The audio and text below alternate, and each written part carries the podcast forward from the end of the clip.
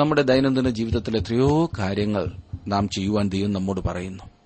ദൈവവചനത്തിലൂടെ ഇപ്പോൾ നിങ്ങൾ കേട്ടുകൊണ്ടിരിക്കുന്ന പ്രോഗ്രാമിലൂടെ നാം ജീവിക്കുന്ന ചുറ്റുപാടിലൂടെ സാഹചര്യത്തിലൂടെ മറ്റുള്ള ദൈവമക്കളിലൂടെ എന്തുമാത്രം കാര്യങ്ങൾ ദൈവം നമ്മോട് ചെയ്യുവാൻ പറയുന്നു. ചിലതൊക്കെ ചെയ്യുന്നത് ബുദ്ധിമോശമായി തോന്നാം. എന്നാൽ ദൈവം പറഞ്ഞു എന്ന കാരണത്താൽ നാം ചെയ്താൽ നമ്മുടെ ജീവിതം അനുഗ്രഹിക്കപ്പെടും അസാധാരണമാകും. അനേകർക്ക് ആവേശമായി തീരും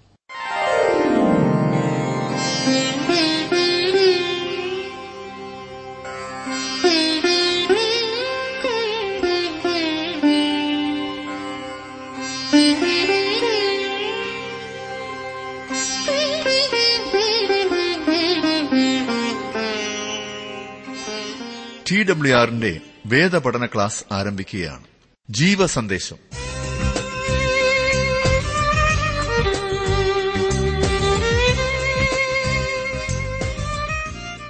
ജീവസന്ദേശ വേദപഠന ക്ലാസുകളിലേക്ക് എല്ലാ ശ്രോതാക്കളെയും സ്വാഗതം ചെയ്യുന്നു. ഇപ്പോൾ സഹോദരൻ ജോർജ് ഫിലിപ്പ് അനുഗ്രഹ വചനങ്ങൾ നിങ്ങൾക്കായി പങ്കുവയ്ക്കുന്നു. ശ്രദ്ധിച്ചാലും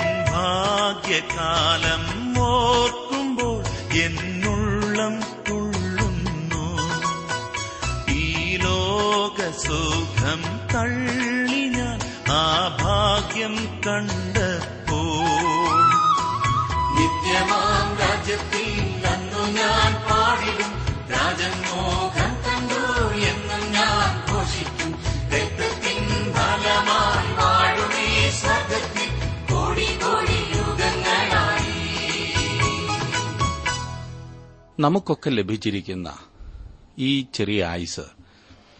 അർത്ഥവത്തും അനന്തകാലം അനേകർക്ക് ആവേശം പകരുന്നതുമായി എങ്ങനെ രൂപപ്പെടുത്താം എന്നുള്ളത് ഒരു വലിയ വിഷയമാണ്. നാം എല്ലാവരും വെറും സാധാരണക്കാരാണ് അല്ലേ? അസാധാരണരായി മനുഷ്യർ ആരും ജനിക്കുന്നില്ല. എന്നാൽ അസാധാരണരായി ജീവിച്ച് അനുഗ്രഹീതരായി മരിക്കുന്ന അനേകരെ നാം ചരിത്രത്തിൽ കാണുന്നു. അപ്രകാരമുള്ള ഒരു സാധാരണക്കാരനായിരുന്നു നാം ഈ ദിവസങ്ങളിൽ പഠിച്ചുകൊണ്ടിരിക്കുന്ന യോശുവ.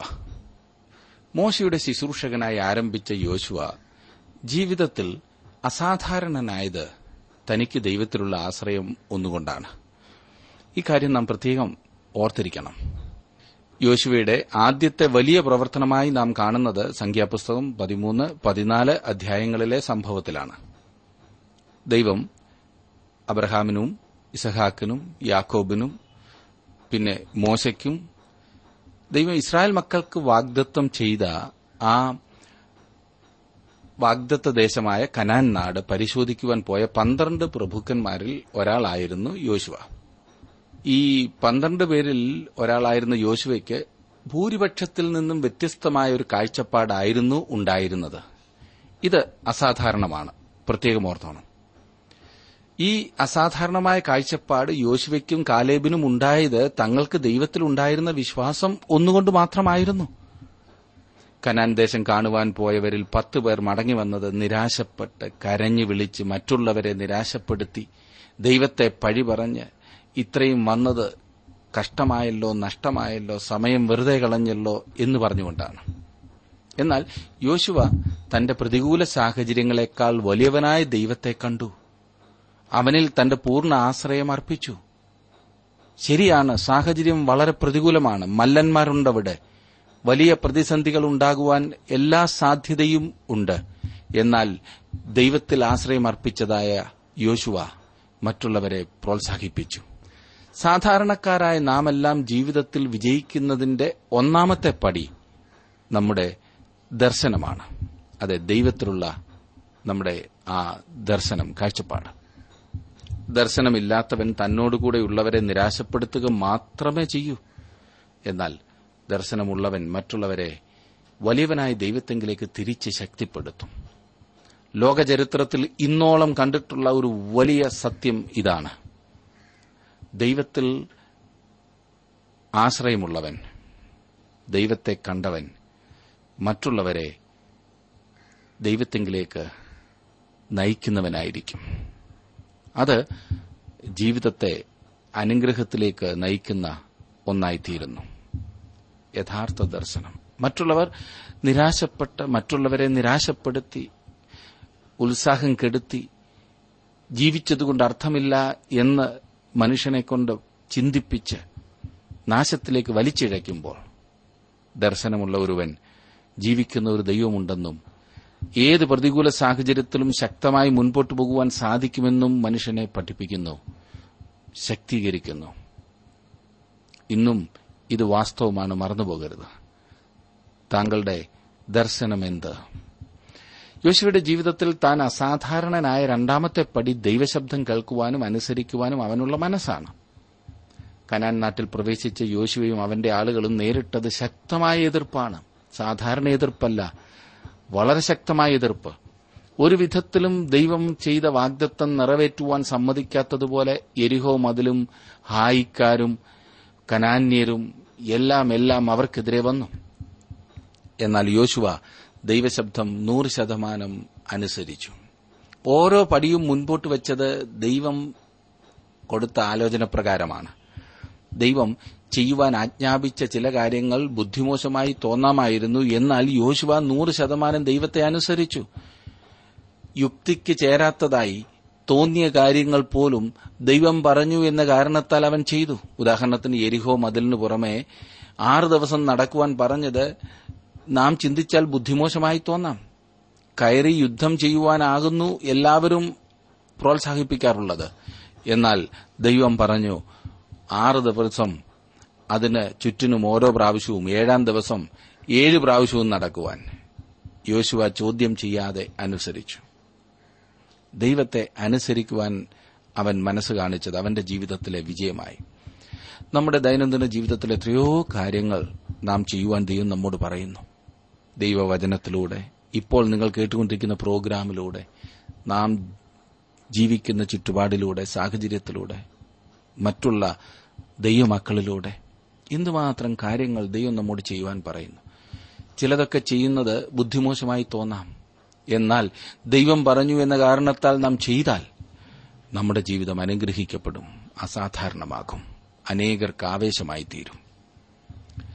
യോശുവെ അസാധാരണനാക്കിയ മൂന്നാമത്തെ പടിയായി ഞാൻ കാണുന്നത് അവന് കുടുംബത്തിൽ നിന്ന് ലഭിച്ച പിന്തുണയാണ് താൻ പറയുന്നത് സത്യമാണെന്നും അത് അനുസരിക്കുവാൻ കൊള്ളാകുന്ന കാര്യങ്ങളാണെന്നും താൻ അതിന് ഒന്നാന്തരം ഒരു മാതൃകയാകുന്നു എന്നും യോശുവ തന്റെ കുടുംബത്തോടൊപ്പം സാക്ഷിച്ചു.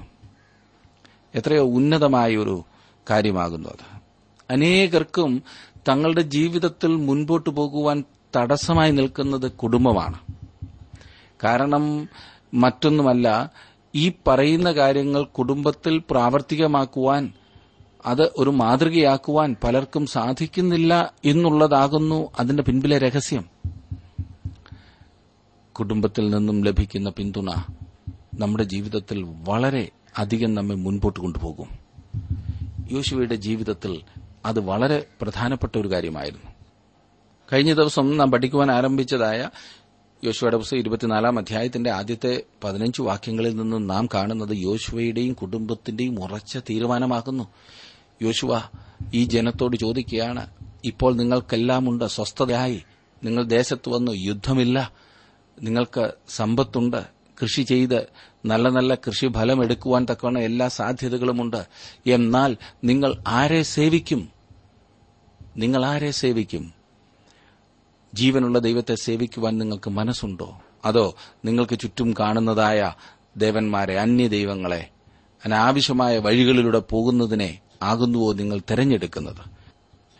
എന്നിട്ട് താൻ തന്റെ സാക്ഷ്യം പറയുകയാണ് ഞാനും എന്റെ കുടുംബവുമോ ഞങ്ങൾ യഹോവയെ സേവിക്കും. ഞങ്ങളുടെ തീരുമാനം ഇതാണ്. നിങ്ങൾക്കും ആ തീരുമാനം എടുക്കാൻ സാധിക്കും. എന്നാൽ ഒന്നാമത് തന്റെ തീരുമാനത്തെ അവൻ അറിയിച്ചു. ജീവിതത്തെ ഏറ്റവും ഫലപ്രദമായി അനുഗ്രഹിക്കപ്പെട്ടതായി മുൻപോട്ട് കൊണ്ടുപോകാൻ നമ്മെ സഹായിക്കുന്നത് ഇതുപോലെയുള്ള നമ്മുടെ തീരുമാനങ്ങളാണ്. അതിനുശേഷം താൻ ആ ഇസ്രായേൽ മക്കളോട് പറഞ്ഞതായ കാര്യങ്ങളാണ് പതിനാറ് മുതലുള്ള വാക്യങ്ങളിൽ നാം വായിക്കുന്നത്. പതിനാറും പതിനേഴും വാക്യങ്ങൾ ജനത്തിന്റെ പ്രതികരണം ആയി നാം കാണുന്നു. അതിന് ജന ഉത്തരം പറഞ്ഞത് യഹോവയെ ഉപേക്ഷിച്ച് അന്യദൈവങ്ങളെ സേവിപ്പാൻ ഞങ്ങൾക്ക് സംഗതി വരരുതേ.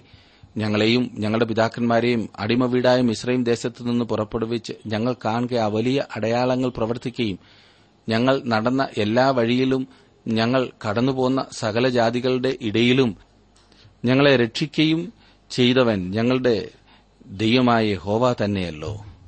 ഇസ്രായേലിനോട് ദൈവം വളരെ അത്ഭുതകരമായ രീതിയിൽ പ്രവർത്തിച്ചതിനാൽ അവർ അവനോട് പറ്റിച്ചേർന്നിരിക്കുകയും അവനെ സേവിക്കുകയും ചെയ്യും എന്ന് നിങ്ങൾ ചിന്തിച്ചേക്കാം. എന്നാൽ ഇസ്രായേൽ എത്ര പരിതാപകരമായ വിധത്തിൽ പരാജയപ്പെട്ടു പോയി എന്ന് നോക്കുക. നമ്മുടെ കാര്യം എപ്രകാരമായിരിക്കുന്നു? ജീവനുള്ള ദൈവത്തോട് എത്രമാത്രം നാം ചേർന്ന് ജീവിക്കുന്നുണ്ട്? അതെ ഇസ്രായേലിനെ കുറ്റം പറയുമ്പോൾ തന്നെ നമ്മുടെ ജീവിതത്തിന്റെ സ്ഥിതി നമ്മുടെ തീരുമാനങ്ങൾ നമുക്കൊന്ന് പരിശോധിക്കാം. ഈ ജനം പറഞ്ഞു ഞങ്ങൾ ദൈവത്തെ ആരാധിക്കും ദൈവത്തെ അന്വേഷിക്കും ദൈവത്തോട് ചേർന്ന് നടക്കുമെന്ന്. എന്നാൽ ജീവിതത്തിൽ അവർ പരാജയപ്പെടുന്നത് വീണ്ടും വീണ്ടും നമുക്ക് കാണുവാനായിട്ട് സാധിക്കും. പതിനെട്ട് മുതലുള്ള വാക്യങ്ങൾ ദേശത്ത് പാർത്തിരുന്ന അമോര്യർ മുതലായ സകല ജാതികളെയും യഹോവ ഞങ്ങളുടെ മുമ്പിൽ നിന്ന് നീക്കിക്കളഞ്ഞു. ആകയാൽ ഞങ്ങളും യഹോവയെ സേവിക്കും അവനല്ലോ ഞങ്ങളുടെ ദൈവം. യോശുവ ജനത്തോട് പറഞ്ഞത് നിങ്ങൾക്ക് യഹോവയെ സേവിപ്പാൻ കഴിയുന്നതല്ല. അവൻ പരിശുദ്ധ ദൈവം. അവൻ തീഷ്ണതയുള്ള ദൈവം. അവൻ നിങ്ങളുടെ അതിക്രമങ്ങളെയും പാപങ്ങളെയും ക്ഷമിക്കയില്ല. നിങ്ങൾ യഹോവയെ ഉപേക്ഷിച്ച് അന്യ ദൈവങ്ങളെ സേവിച്ചാൽ മുമ്പേ നിങ്ങൾക്ക് നന്മ ചെയ്തതുപോലെ അവൻ തിരിഞ്ഞ് നിങ്ങൾക്ക് തിന്മ ചെയ്ത് നിങ്ങളെ സംഹരിക്കും. ഇവിടെ തങ്ങൾക്കിഷ്ടമുള്ള വിധത്തിൽ ജീവിക്കുകയും പ്രവർത്തിക്കുകയും ചെയ്യാമെന്നാണ് അനേകം ആളുകൾ ചിന്തിക്കുന്നത്. ദൈവം കരുണയും സ്നേഹവും കൃപയും കൃപയുമുള്ളവനാണെന്ന കാര്യം വാസ്തവം. എന്നാൽ അവൻ ശിക്ഷ വിധിക്കുന്ന ദൈവം കൂടിയാണ്. അത് വളരെ സ്വാഭാവികമാണ്. പ്രകൃതിയിൽ തന്നെ നമുക്കത് കാണുവാൻ സാധിക്കുമല്ലോ. ദൈവം വെച്ചിട്ടുള്ള നിയമങ്ങളെ ലംഘിക്കുന്നത് നമ്മെ ശിക്ഷയ്ക്ക് യോഗ്യരാക്കി തീർക്കും. ഇരുപത്തിയൊന്നാം വാക്യത്തിൽ ജനം യോശുവയോട് അല്ല ഞങ്ങൾ യഹോവയെ തന്നെ സേവിക്കും എന്ന് പറഞ്ഞു. ഇസ്രായേൽ മക്കളുടെ നല്ല താൽപര്യങ്ങളെ ഈ ഭാഗത്ത് വ്യക്തമാക്കിയിരിക്കുന്നതായി നമുക്ക് തോന്നുന്നു ഇരുപത്തിയഞ്ച് ഇരുപത്തിയാറ് വാക്യങ്ങളിലേക്ക് വരുമ്പോൾ അങ്ങനെ യോശുവ അന്ന് ജനവുമായി ഒരു നിയമം ചെയ്തു. അവർക്ക് ശേഖേമിൽ വെച്ച് ഒരു ചട്ടവും പ്രമാണവും നിശ്ചയിച്ചു. പിന്നെ യോശുവ ഈ വചനങ്ങൾ ദൈവത്തിന്റെ ന്യായപ്രമാണ പുസ്തകത്തിൽ എഴുതി.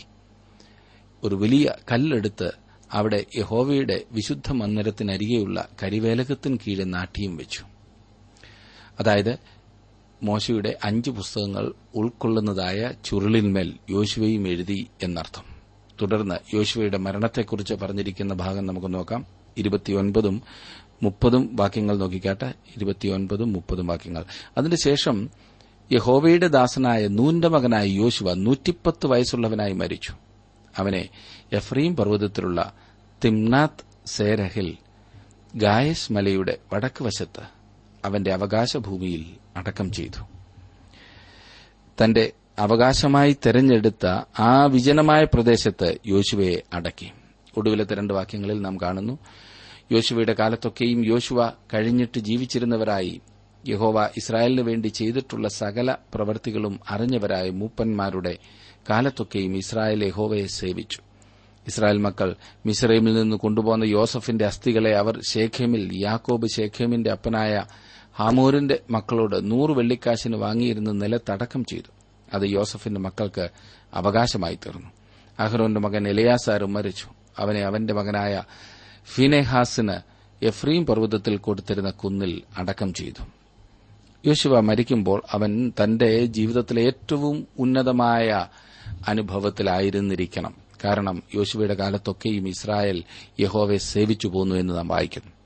അവന്റെ ദൈവീകമായ ആ സ്വാധീനത്തിന്റെ ഫലമായിരുന്നു അത്. ഞാൻ നേരത്തെ പറഞ്ഞല്ലോ അവൻ കടന്നു വന്നതായ ഉന്നതമായ പടികൾ ദൈവത്തിൽ നിന്ന് ലഭിച്ച ദർശനം ദൈവത്തെ അനുസരിക്കുവാനുള്ള മനോഭാവം മാതൃകയുള്ള ഒരു കുടുംബജീവിതം. എഫ്രൈമിന്റെയും മനശയുടെയും പിതാവായിരുന്നു യോസഫ്. ഈ രണ്ട് പുത്രന്മാരുടെ തലമുറ മിശ്രയും വിട്ടുപോന്നപ്പോൾ അവർ അവരുടെ അപ്പന്റെ അസ്ഥികൾ കൂടി അവരോടുകൂടെ കൊണ്ടുപോകുന്നു എന്ന് നാം കാണുന്നു. അവരുടെ മരുഭൂമി യാത്രയുടെ നാൽപ്പത് വർഷക്കാലം അത് കൊണ്ടു നടക്കുകയും ചെയ്തു എന്നത് വിചിത്രമായി തോന്നാം. എന്നാൽ ദൈവം തന്റെ വാഗ്ദത്വം നിറവേറ്റുന്ന ദൈവമാണല്ലോ വാഗ്ദത്വ നാട്ടിൽ അവന്റെ അസ്ഥികൾ അടക്കം ചെയ്യുമെന്ന് അവർ യോസഫിനോട് വാഗ്ദത്വം ചെയ്തിരുന്നതായി നമുക്കറിയാം. അതിന്റെ കാരണം എന്താണെന്നറിയാമോ? ആ ദേശത്തു നിന്ന് മരിച്ചവരിൽ നിന്ന് ഉയർത്തെഴുന്നേൽക്കണമെന്നുള്ള പ്രതീക്ഷയായിരുന്നു യോസഫിനുണ്ടായിരുന്നത്. അധികം ദൈവത്തിൽ ആശ്രയമുള്ള വേറൊരു വ്യക്തിയാകുന്നു നാം യോസഫിലൂടെ കാണുന്നത്. നോക്കണേ നൂറ്റാണ്ടുകൾക്ക് ശേഷവും അനേകർക്ക് ആവേശമായി തീരുന്ന ഒരു ജീവിതം. യോസഫും ഈ പറഞ്ഞതുപോലെ ദൈവത്തിലുള്ള ആശ്രയമുള്ളവനായിരുന്നു. മുപ്പത്തിമൂന്നാം വാക്യത്തിൽ നാം വായിച്ചല്ലോ ഒന്നാമത് മരിച്ച പുരോഹിതൻ അഹ്റോനായിരുന്നു രണ്ടാമത് എലേസർ മരിച്ചു.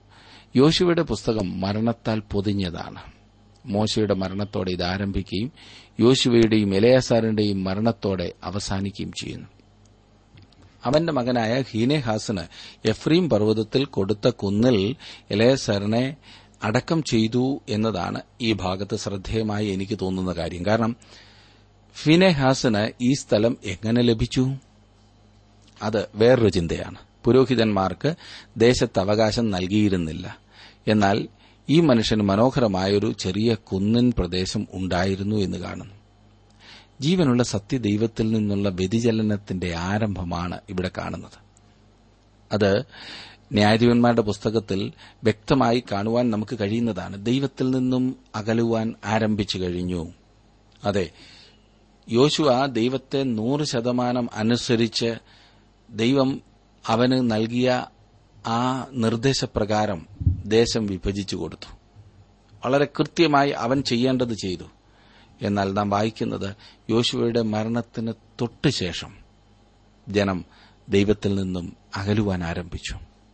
ആ അകൽച്ച വളരെ ഭീകരമായി ന്യായാധിപന്മാരുടെ പുസ്തകത്തിൽ നാം കാണുന്നതാണ്. ദൈവത്തെ അനുസരിക്കാത്ത ജനം. ഇരുപത്തിനാലാം അധ്യായത്തിൽ വളരെ കൃത്യമായി അവർ പറയുന്നു ഞങ്ങൾ ഈ ദൈവത്തെ മാത്രമേ സേവിക്കൂ എന്ന്. എന്നാൽ ആ അധ്യായത്തിൽ തന്നെ അവർ ദൈവത്തിൽ നിന്നും അകന്നുപോയി കഴിഞ്ഞു.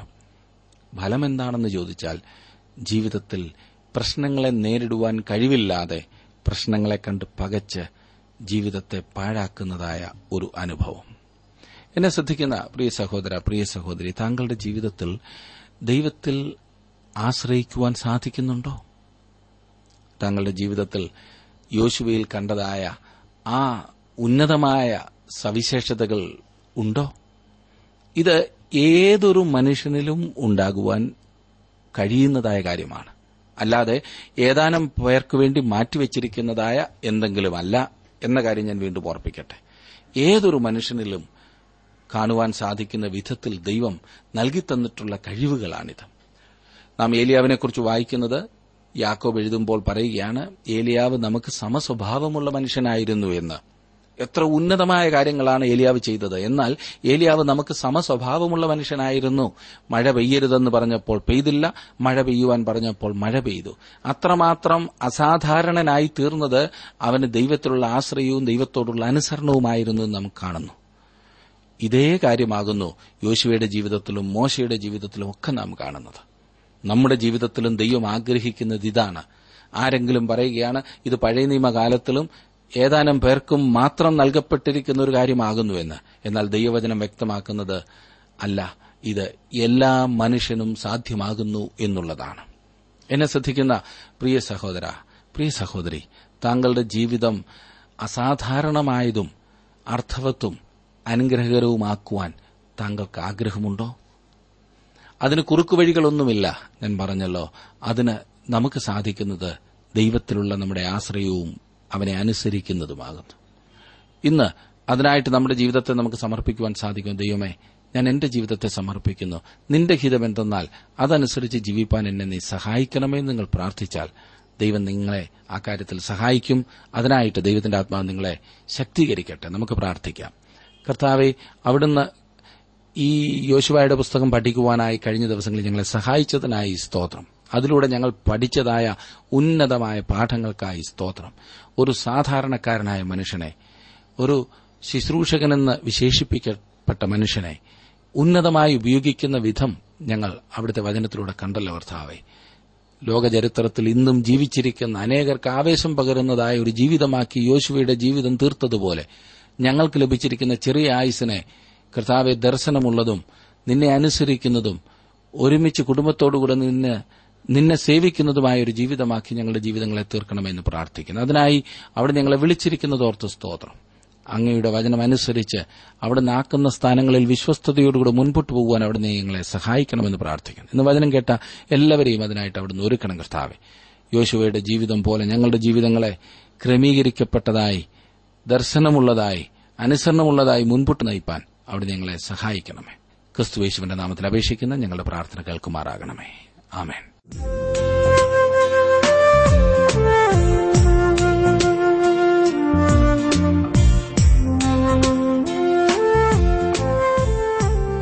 ഇന്നത്തെ ജീവസന്ദേശം വേദപഠനം ശ്രവിച്ച എല്ലാ മാന്യ ശ്രോതാക്കളോടുള്ള നന്ദിയും സ്നേഹവും അറിയിക്കട്ടെ. ദൈവവചനം കലർപ്പില്ലാതെ ക്രമമായി പഠിക്കുവാൻ ദൈവം നൽകി തന്നിട്ടുള്ള ഈ അവസരം ഉപയോഗപ്പെടുത്തുകയും സ്നേഹിതരെ അതിനായി ഉത്സാഹിപ്പിക്കുകയും ചെയ്യാം. ചോദ്യങ്ങളും അഭിപ്രായങ്ങളും പ്രാർത്ഥനാ വിഷയങ്ങളും ദയവായി ഞങ്ങളെ അറിയിച്ചാലും ഞങ്ങൾ നിങ്ങൾക്കു വേണ്ടി പ്രാർത്ഥിക്കുകയും ചെയ്യുന്നതാണ്. കൂടുതൽ വിവരങ്ങൾക്ക് ഞങ്ങളുമായി ബന്ധപ്പെടുക. ഞങ്ങളുടെ വിലാസം ജീവസന്ദേശം പോസ്റ്റ് ബോക്സ് നമ്പർ മൂന്ന് മഞ്ഞാടി പി ഒ തിരുവല്ല അഞ്ച് കേരളം. വിലാസം ഒരിക്കൽ കൂടി Jeevasandesham post box number three Manjadi P O Thiruvalla five Kerala. Phone 0469 2700284. Mobile 944 7767 Email ID Malayalam TTB at radio882.com. Web address www.radio882.com.